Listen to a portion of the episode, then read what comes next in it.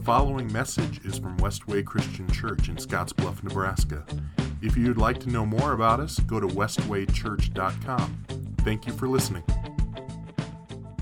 Well, if you have your Bibles with you today, I want to encourage you to go ahead and turn to Acts chapter 16 in the New Testament. Um, we're also going to be kind of jumping around all over the place throughout, throughout Psalms. So um, you're welcome to jump around with us in your Bibles, or just a reminder if you've got your smartphones with you, you can go on the Bible app and look up our YouVersion event. And every single one of the scriptures that we're going to be talking about this morning are all right there in order for you in our app or in the, on the event on the YouVersion app. Uh, just to catch you up, if you've missed any of the last couple weeks or if you simply need a refresher from week to week like me, here we go. This is week three of our Songs We Sing series, where we've been talking about what worship is and what worship is not. And so far, we've answered the questions what is worship? And then last week, we talked about who or what should we worship. We talked about how worship is our response to God because of what He's done in our lives in the past, what He's currently doing in our lives, and what He's going to do in the future. And then we also learned that everybody worships something, so we need to be aware of what it is that's pulling our hearts away from God and be intentional about setting our hearts and our minds on Him. So this week we have another question that we're going to be answering. And that question is this When should I worship? And I'll give you the short version right here. The answer to that question is all the time. Sermon done. We can all go home. And we can tell Zane that I have the record for shortest sermon now. No, we're going to keep going. Um, I know that that seems like a really easy thing. Like we probably know deep down inside that we should worship God all the time. But in reality, it's not that easy. It's easier said than done. And I want to give you a few examples of that. You see, I think it's easier to give God our worship when things are going well in our lives. Would you guys agree with that statement? when things are going well in our lives, generally it's easier to praise God for the good things that He's doing because things are good. It's just common sense.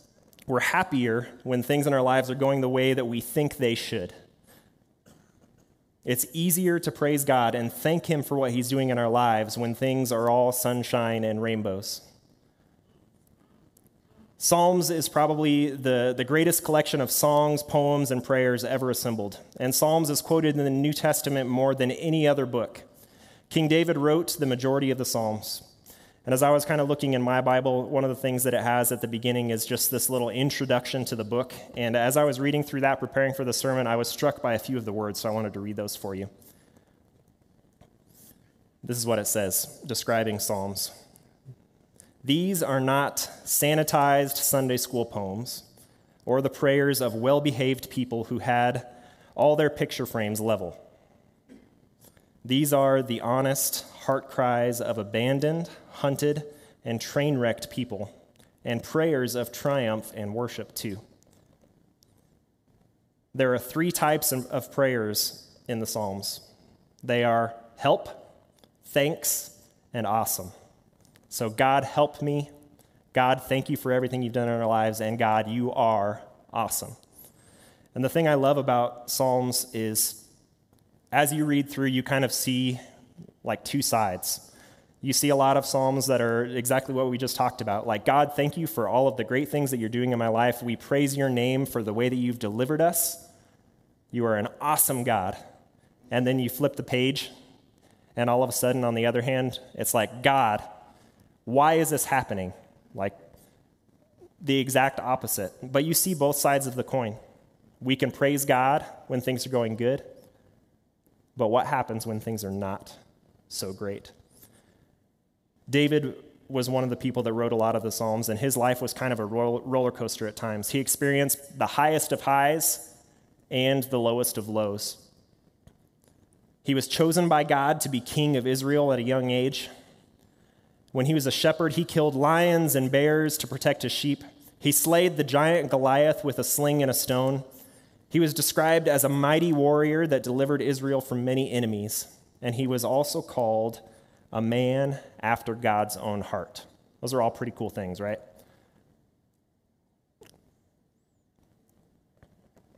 David had a lot of things to praise God for, which is why he was able to write things like we see in this psalm, Psalm 145. It says, A psalm of praise of David. I will exalt you, my God and King, and praise your name forever and ever. I will praise you every day. Yes, I will praise you forever. Great is the Lord, he is most worthy of praise. No one can measure his greatness. Let each generation tell its children of your mighty acts. Let them proclaim your power. I will meditate on your majestic, glorious splendor and your wonderful miracles. Your awe inspiring deeds will be on every tongue. I will proclaim your greatness. Everyone will share the story of your wonderful goodness. They will sing with joy about your righteousness. The Lord is merciful and compassionate, slow to get angry, and filled with unfailing love. Now, if you were here for our Jonah series, those words should sound really familiar with you because if you remember at the end of Jonah, he said those exact same words, and this is what he was quoting. The Lord is merciful and compassionate, slow to get angry, and filled with unfailing love. The Lord is good to everyone. He shows compassion on all his creation. All of your works will thank you, Lord, and your faithful followers will praise you. They will speak of the glory of your kingdom. They will give examples of your power. They will tell about your mighty deeds and about the majestic the majesty and glory of your reign. For your kingdom is an everlasting kingdom. You rule throughout all generations. The Lord always keeps his promises. He is gracious in all he does. The Lord helps the fallen and lifts those bent beneath their loads. The eyes of all look to you in hope. You give them their food as they need it. When you open your hand, you satisfy the hunger and thirst of every living thing. The Lord is righteous in everything he does, he is filled with kindness. The Lord is close to all who call on him. Yes, to all who call on him in truth. He grants the desires of those who fear him. He hears the cries for help and rescues them. The Lord protects all those who love him, but he destroys the wicked. I will praise the Lord, and may everyone on earth bless his holy name forever and ever. Now, I want to give you some homework here. I want to encourage you. This, that was Psalm 145. Go ahead and put a bookmark in your Bible, and here's your homework for the week. I want you to go back through that psalm and just pay attention to the action words. And there are kind of two types of actions that I want you to look out for. The first one are the action words of the people, the action words that, that it says we are supposed to do. You'll find words like exalt and praise and proclaim. And pay attention to those. And if you like to mark up your Bible, I want to encourage you to go ahead and underline all of the action words in that psalm. So, the first type of action word to look for is the ones that the, that the people are doing, that the author of the psalm says that he's doing, like, I exalt your name, I proclaim you, and things like that. Then I also want you to take special note of the actions that God is doing and the reasons why the people are proclaiming and exalting. So, two types of actions to look out for. I don't have time today to lay out every single one of those, but I want to encourage you throughout this week to do a little homework and dig a little bit deeper. I want to read another psalm for you, and this is one that Becky read this morning,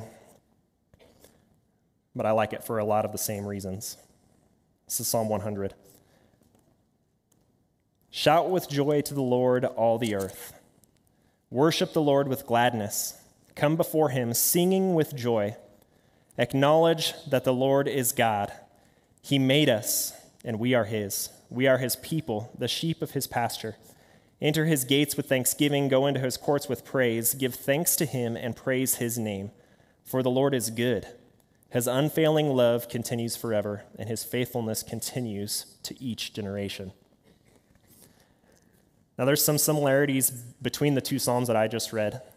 But the thing that I love about these Psalms is the, the same thing that Becky mentioned. Sometimes we just need a reminder of what God has done in our lives. And I love that in that Psalm specifically, it gives us some things that we can do in response. Sing to the Lord. Those songs that we sang this morning, especially in that melody, all of them were focused on praising God's name. And sometimes we just need that little reminder. Maybe for you, like Becky, she said that all those songs that she learned were like on a bus on the way to church camp. And I know when I think back upon my life, there are things that stick with me that I can look back on and be reminded of everything that God has done for me. And nine times out of 10, those memories, those things that I can look back on, are all tied to music in some way. And I love that God gives us music as a part of our worship.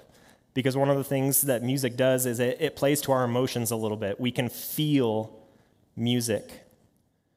But the other thing that I love about it, and you see this a lot when working with little kids, is it's so much easier to memorize something when you put it to words. That's why, like in preschool, my son Aiden just went through preschool, and everything that they taught them was in song, and he would come home singing all these different songs. Um, tunes are easy for our brains to remember, and if you put words to these tunes, then the words will stick with us longer than if we would just try and memorize them off a page. John was telling me the other day that um, there's an app that you still listen to, I think you said, um, in the car where it's literally just singing scripture to music. So they took scripture and just put it to music as a tool for people to be able to remember it and memorize it better. Sometimes we just need to remember. And I love that we have the opportunity to do that through song, which is one of the reasons why we do that every week here at the 1015. Those psalms that we just read are two different types of song, psalms. One of them is called a psalm of thanks or thanksgiving, and one of them is called a psalm of praise. And uh, like I mentioned earlier, it's, it can be a lot easier to praise God when things are going well. You look at the things that, that David listed in those two Psalms, and it was praising God for the things that he's done, for the way that he was delivered, for the good things that are happening in his life.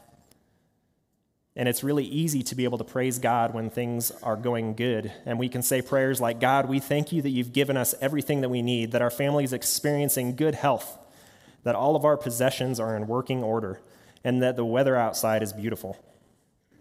And those are all very fitting things to say to God. Like, He wants us to give Him thanks because of the good things that He's doing in our lives. He wants us to, to thank Him for the beauty of creation and the weather that we're experiencing. He wants us to give Him the glory and honor for all of those things. But I think there's a danger that we need to be reminded of too.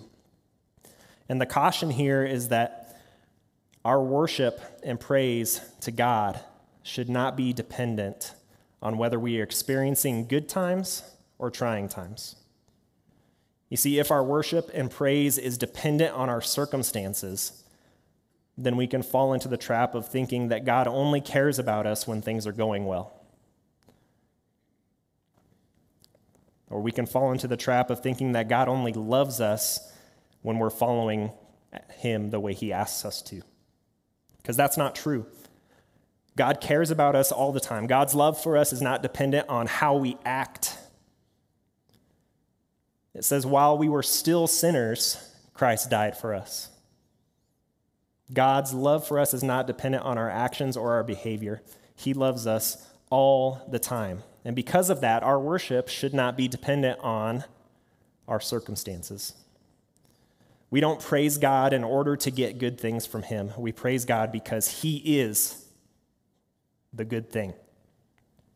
He is the one true God, and He alone is worthy of our praise. We praise God because He is God and we are not. And it's easy to do that when things are going well, but in reality, it gets much harder to praise God when things take a turn for the worst. And I want to share a couple personal examples of that from my life. I say this all the time, kind of joking around, but I do believe this is true. I think that God has given me specifically children so that I can learn all of the lessons that I failed to learn when I was their age. And I use my kids a lot in sermon illustrations, mainly AJ. So, AJ, my son Aiden, he's probably a lot like most kids his age. He absolutely loves to play with his toys. And when he's done playing, like I'll walk upstairs and just, it's like a tornado or a hurricane hit the room. Instead of like digging through a toy box to find the one toy that he wants to play with, he takes the whole toy box and dumps it on the floor and then finds the one that he wants and runs away and plays. So his play always ends with a giant mess. And Aiden is notorious in our house for his disdain for cleaning. Like, I don't know if you have kids like this, or maybe you were that kid, But when we say, okay, it's time to clean up, all of a sudden, oh, I'm tired. I just need a rest. I need a snack to give me energy to be able to, and excuse after excuse after excuse.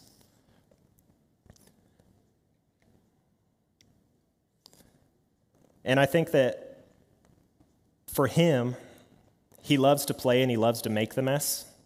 But when it comes to cleaning up the mess, that's where the issue starts because it's work, it's hard. It's a lot easier to play and have fun than it is to clean up. Cleaning up is not fun.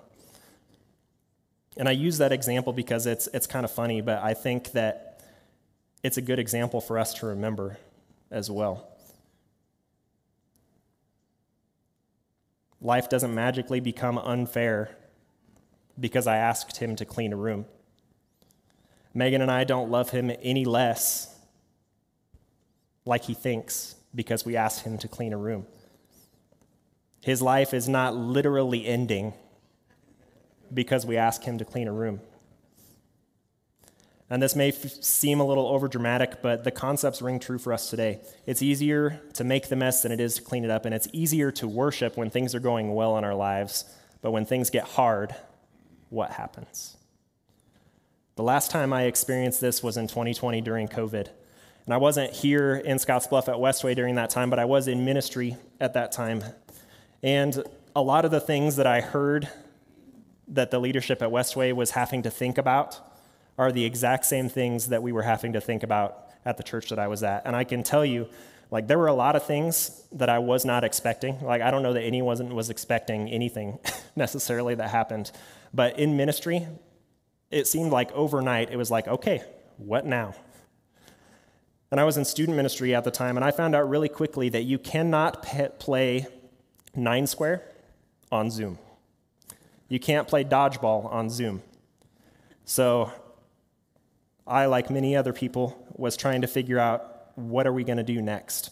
You can only do so much through Zoom. And I know, like, I suffered through this, and my students did as well. They were doing schoolwork through Zoom and on that app for like almost all day. And then when it came Wednesday night, when we had our, our student group meeting, the last thing they wanted to do was log into Zoom on their computers again because they had Zoom fatigue.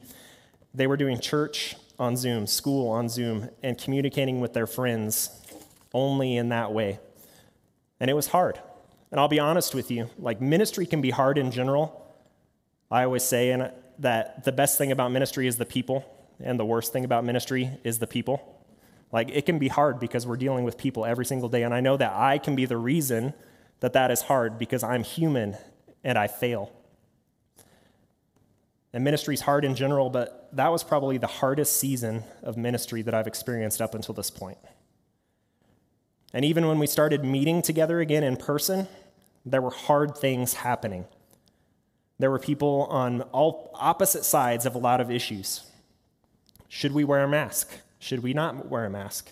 Should we get the vaccine? Should we not get the vaccine? Should we go back to meeting in person or should we keep meeting online? The list goes on and on. And as a part of church leadership, there was definitely tension that we felt. Because no matter what the leadership decided, there was always somebody that was unhappy. Churches all over the U.S. were dealing with the same issues, and pastors were experiencing burnout and quitting at an alarming rate. I read a 2021 Barna study that reported that 38% of pastors during COVID seriously considered quitting the ministry because of the added stress that they were feeling. And I know that that issue was not just an issue that was solely pastors dealing with it. It was a widespread issue. Depression and anxiety rates were soaring, especially in young people. And life was hard, ministry was hard. And if I'm being completely honest with you, worshiping God was hard. And I'm going to say this again. If we allow our circumstances to determine our worship, then what happens when things take a turn for the worst? Our worship ceases to happen. We blame God for not taking care of us the way we think He should. We blame God We forget the promises that He has for us, and we get caught up in the middle of our circumstances, and there's seemingly no end in sight. So, what does it look like to praise God even in the midst of our struggles? There's a really great example of this in the book of Acts, if you'll look at that with me for a second in Acts chapter 16. Starting in verse 16. One day, as we were going down to the place of prayer, this is Paul and Silas, we met a slave girl who had a spirit that enabled her to tell the future. She earned a lot of money for her masters by telling fortunes. She followed Paul and the rest of us, shouting, These men are servants of the Most High God, and they have come to tell you how to be saved. This went on day after day until Paul got so exasperated that he turned and said to the demon within her, I command you in the name of Jesus Christ to come out of her. And instantly it left her. Her master's hopes of wealth were now shattered so they grabbed Paul and Silas and dragged them before the authorities at the marketplace. The whole city is in an uproar because of these Jews, they shouted to the city officials. They are teaching customs that are illegal for us Romans to practice.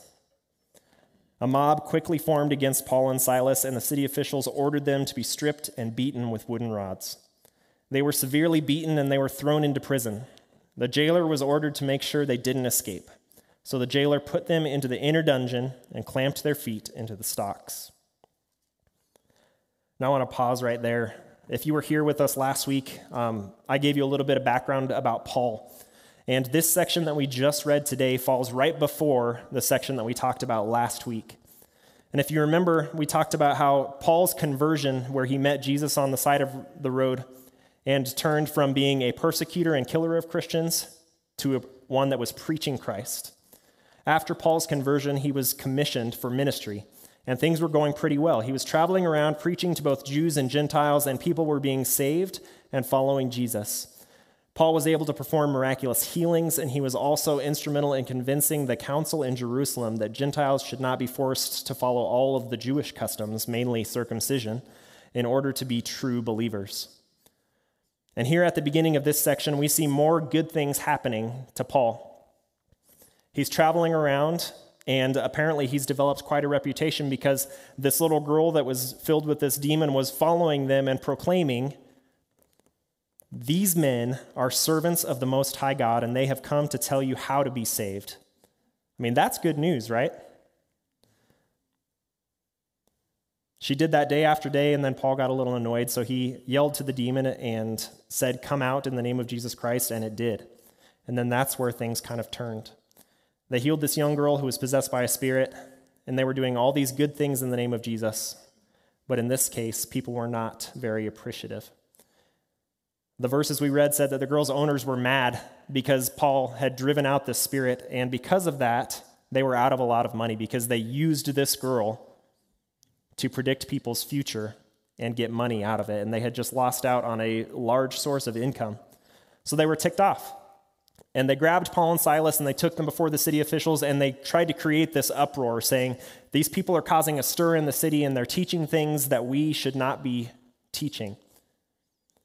And so they took Paul and Silas and they were ordered to be stripped and beaten with rods and thrown into prison.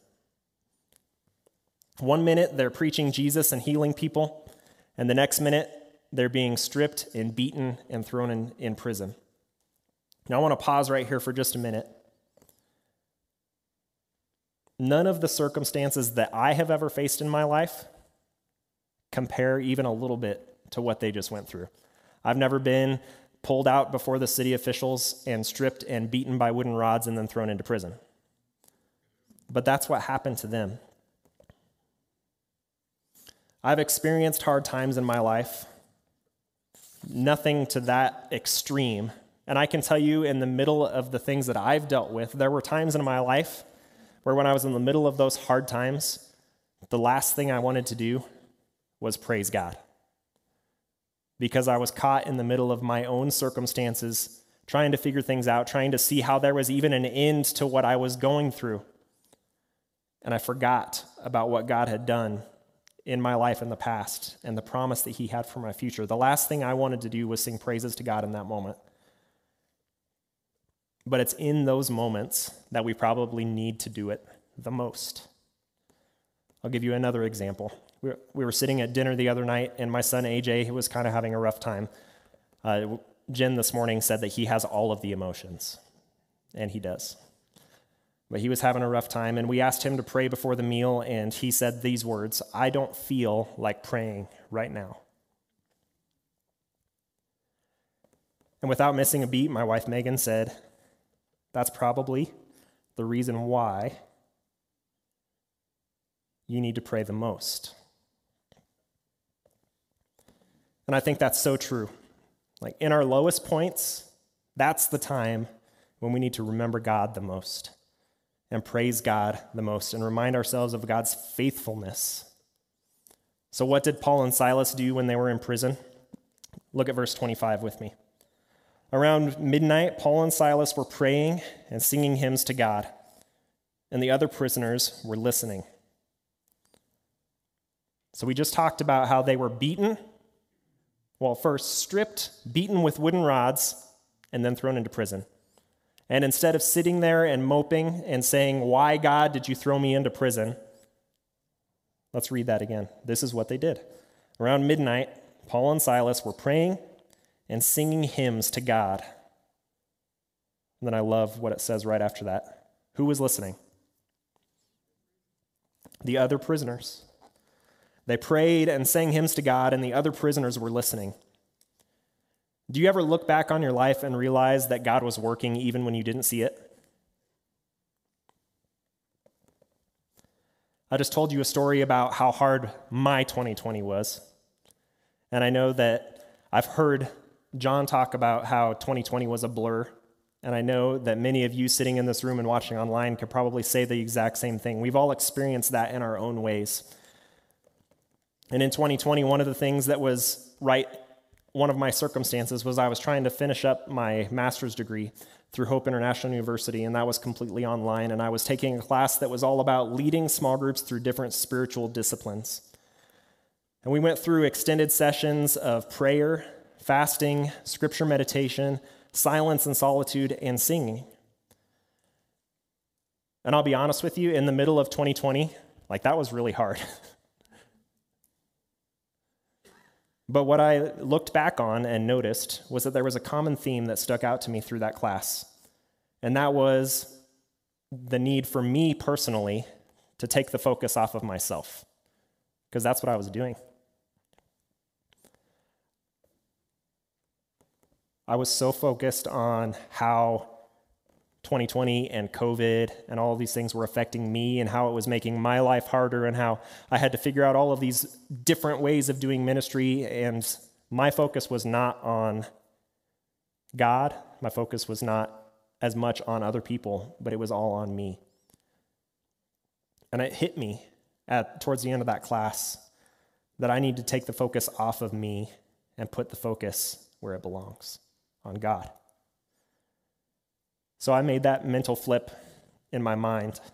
And when I focused on God, somehow all of the troubles that I was so focused on in the past just kind of seemed to wash away in that moment. And I was able to worship God because of who He was and because He was good all the time, not just when my circumstances say that He's good, all the time. So, how were Paul and Silas able to worship God in spite of their troubles, in spite of being beaten and thrown in prison? I believe that it's because God continues to work, even when we don't notice it. Let's look back at verse 26. Just after they were praying and singing hymns to God, this is what happened. Suddenly, there was a massive earthquake and the prison was shaken to its foundations. All the doors immediately flew open, and the chains of every prisoner fell off. The jailer woke up to see the prison doors wide open. He assumed the prisoners had escaped, so he drew his sword to kill himself. But Paul shouted to him, Stop! Don't kill yourself. We are all here. The jailer called for lights and ran to the dungeon and fell down trembling before Paul and Silas. Then he brought them out and asked, Sirs, what must I do to be saved? They replied, Believe in the Lord Jesus, and you will be saved, along with everyone in your household. And they shared the word of the Lord with him and with all who lived in his household. Even at that hour of the night, the jailer cared for them and washed their wounds. Then he and everyone in his household were immediately baptized. He brought them into his house and set a meal before them. And he and his entire household rejoiced because they all believed. The next morning, the city officials sent the police to tell the jailer, Let those men go. So the jailer told Paul, The city officials have said that you and Silas are free to leave. Go in peace. But Paul replied, They have publicly beaten us without a trial and put us in prison, and we are Roman citizens. So now they want us to leave secretly? Certainly not. Let them come themselves to release us.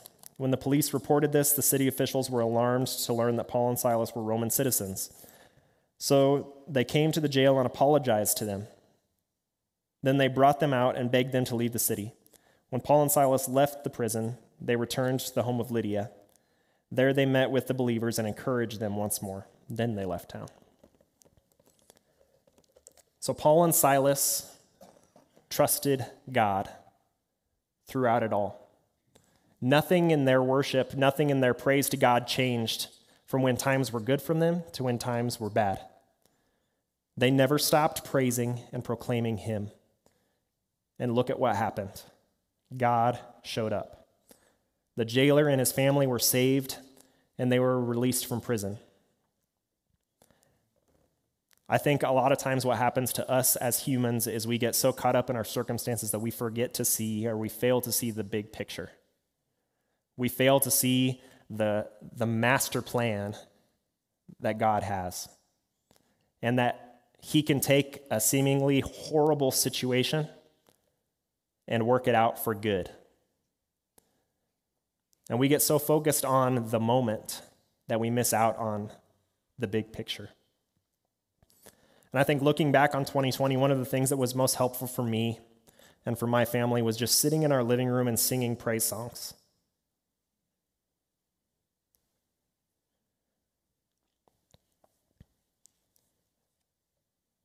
Some of the best memories that I have from that year are doing just that. And there are a few that stick out to me. And we sang both of them this morning, actually. Another in the fire, and Yes, I Will.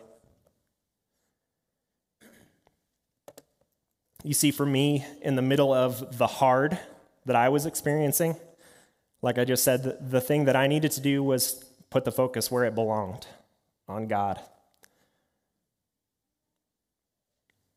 And to realize, like it says in another in the fire, there was another in the fire, there is another in the fire, there, there will be another in the fire standing next to me. In the middle of the hard that we experience, Jesus is there.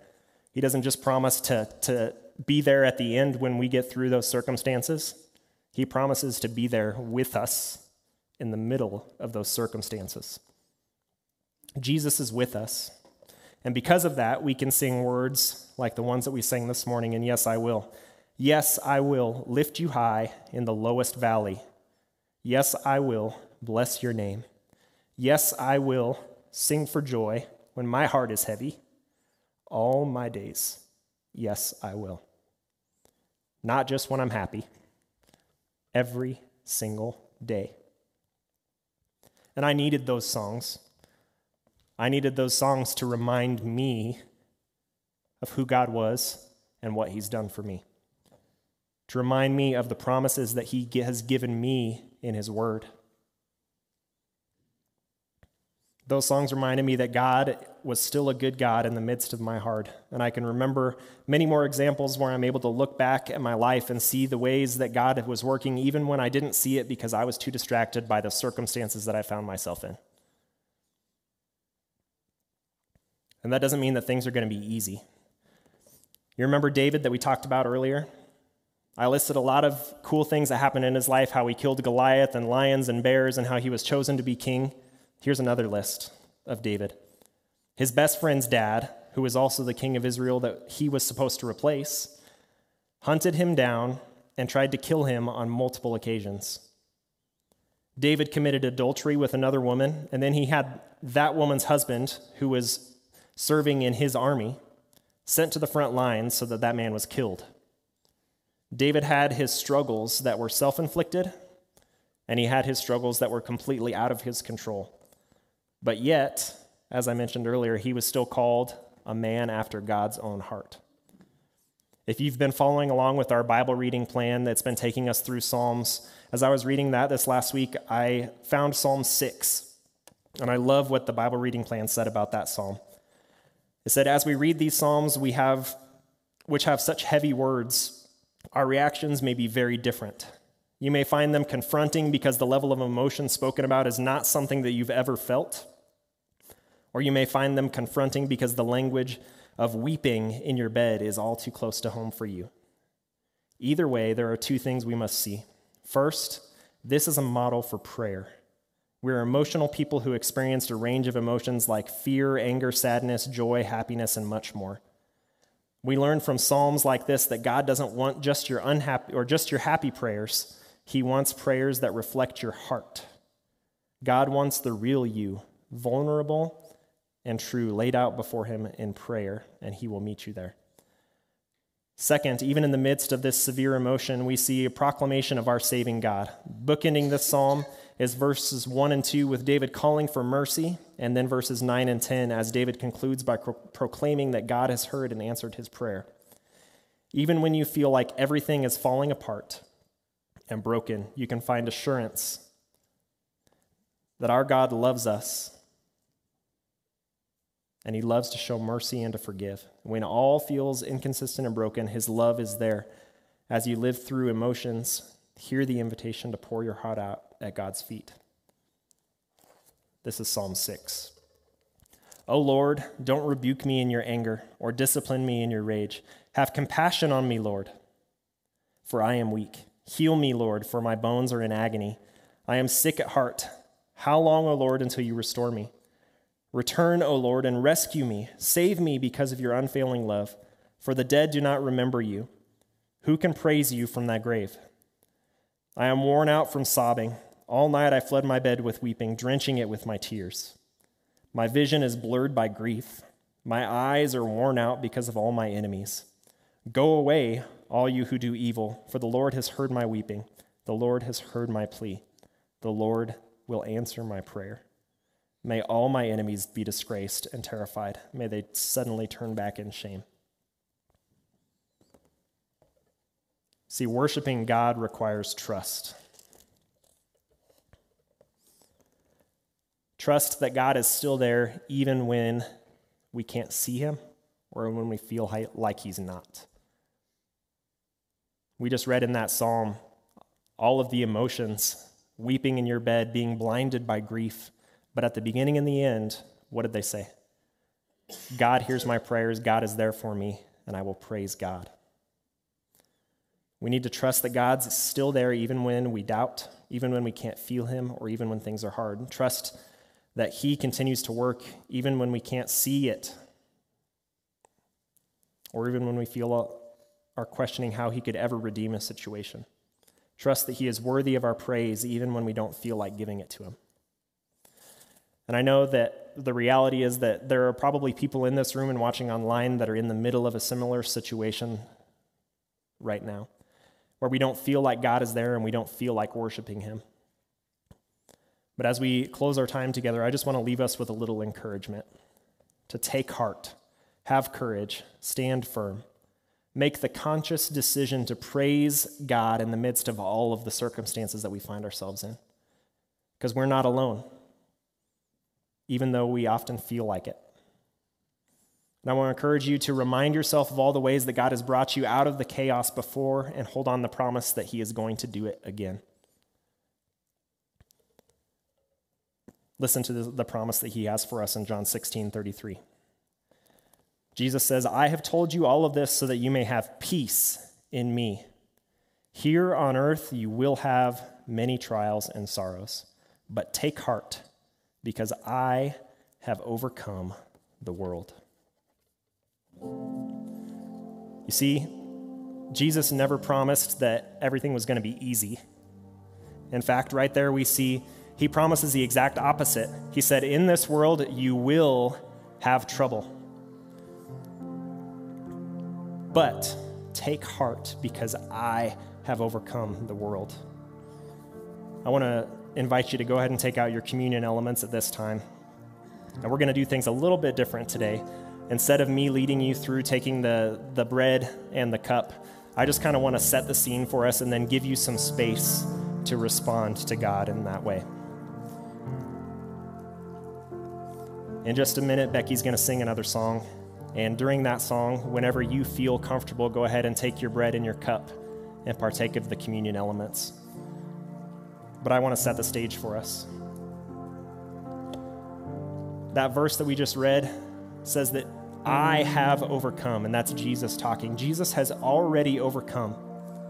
He did that by paying the ultimate sacrifice for our sins. There's an old song that says he could have sent 10,000 angels to destroy the world and set him free. He could have called 10,000 angels, but he died alone for you and me. And there was a moment before Jesus was arrested where he was in the garden praying, and kind of the gravity of that situation that he was about to go through hit him. And he cried out to God and he said, God, if there's any other way for you to take this cup from me, let it be. In that moment, the gravity of everything hit him, and he asked God if there's any other way. But then he saw the big picture too. And right after that, he said, But not my will, your will be done. Yes, in reality, he could have called 10,000 angels, but Christ was obedient to the Father's will and he chose to go to the cross for you and me. Jesus was willing to take on all of my sin and my shame and all of your sin and your shame and give us the ultimate hope that we can have. The hope that no matter what we go through on this earth, we have a promise that Jesus has already won the war and sin and death are no more, and we look forward to the promise of eternal life that He has given us to be free of all the junk that we deal with on a daily basis. That is how we can praise God in the middle of the hard times. Because we know who ultimately wins, and we have heaven to look forward to. And because of all that, we can confidently say that God is good all the time. And God is good, and He is always worthy of our praise. Let me pray. Father, you are good all the time. But reality tells me that when I'm in the middle of hard times, it's, it can be hard to focus on that fact that you are good. So, God, I pray for those of us in this room tonight and those of us that are watching online that you would just remind us constantly of who you are and that you are God, and you are good, and that you never change and you're the same yesterday, today, and forever. Father, we thank you for the, the many ways that you've provided us to come back to you, and eventually the ultimate way through sending Jesus down to die a death that he didn't deserve, to give us life that we don't deserve. Father, help us to keep our focus and our trust in you during all of the hard that we go through. And Father, as we remember that sacrifice that Christ made for us during this time, I pray that you would help us to focus on that and the promise that we have that because of Jesus dying for us on the cross, we have the hope and the promise of eternal life with you someday. So help us to focus on that during this time. In your name I pray.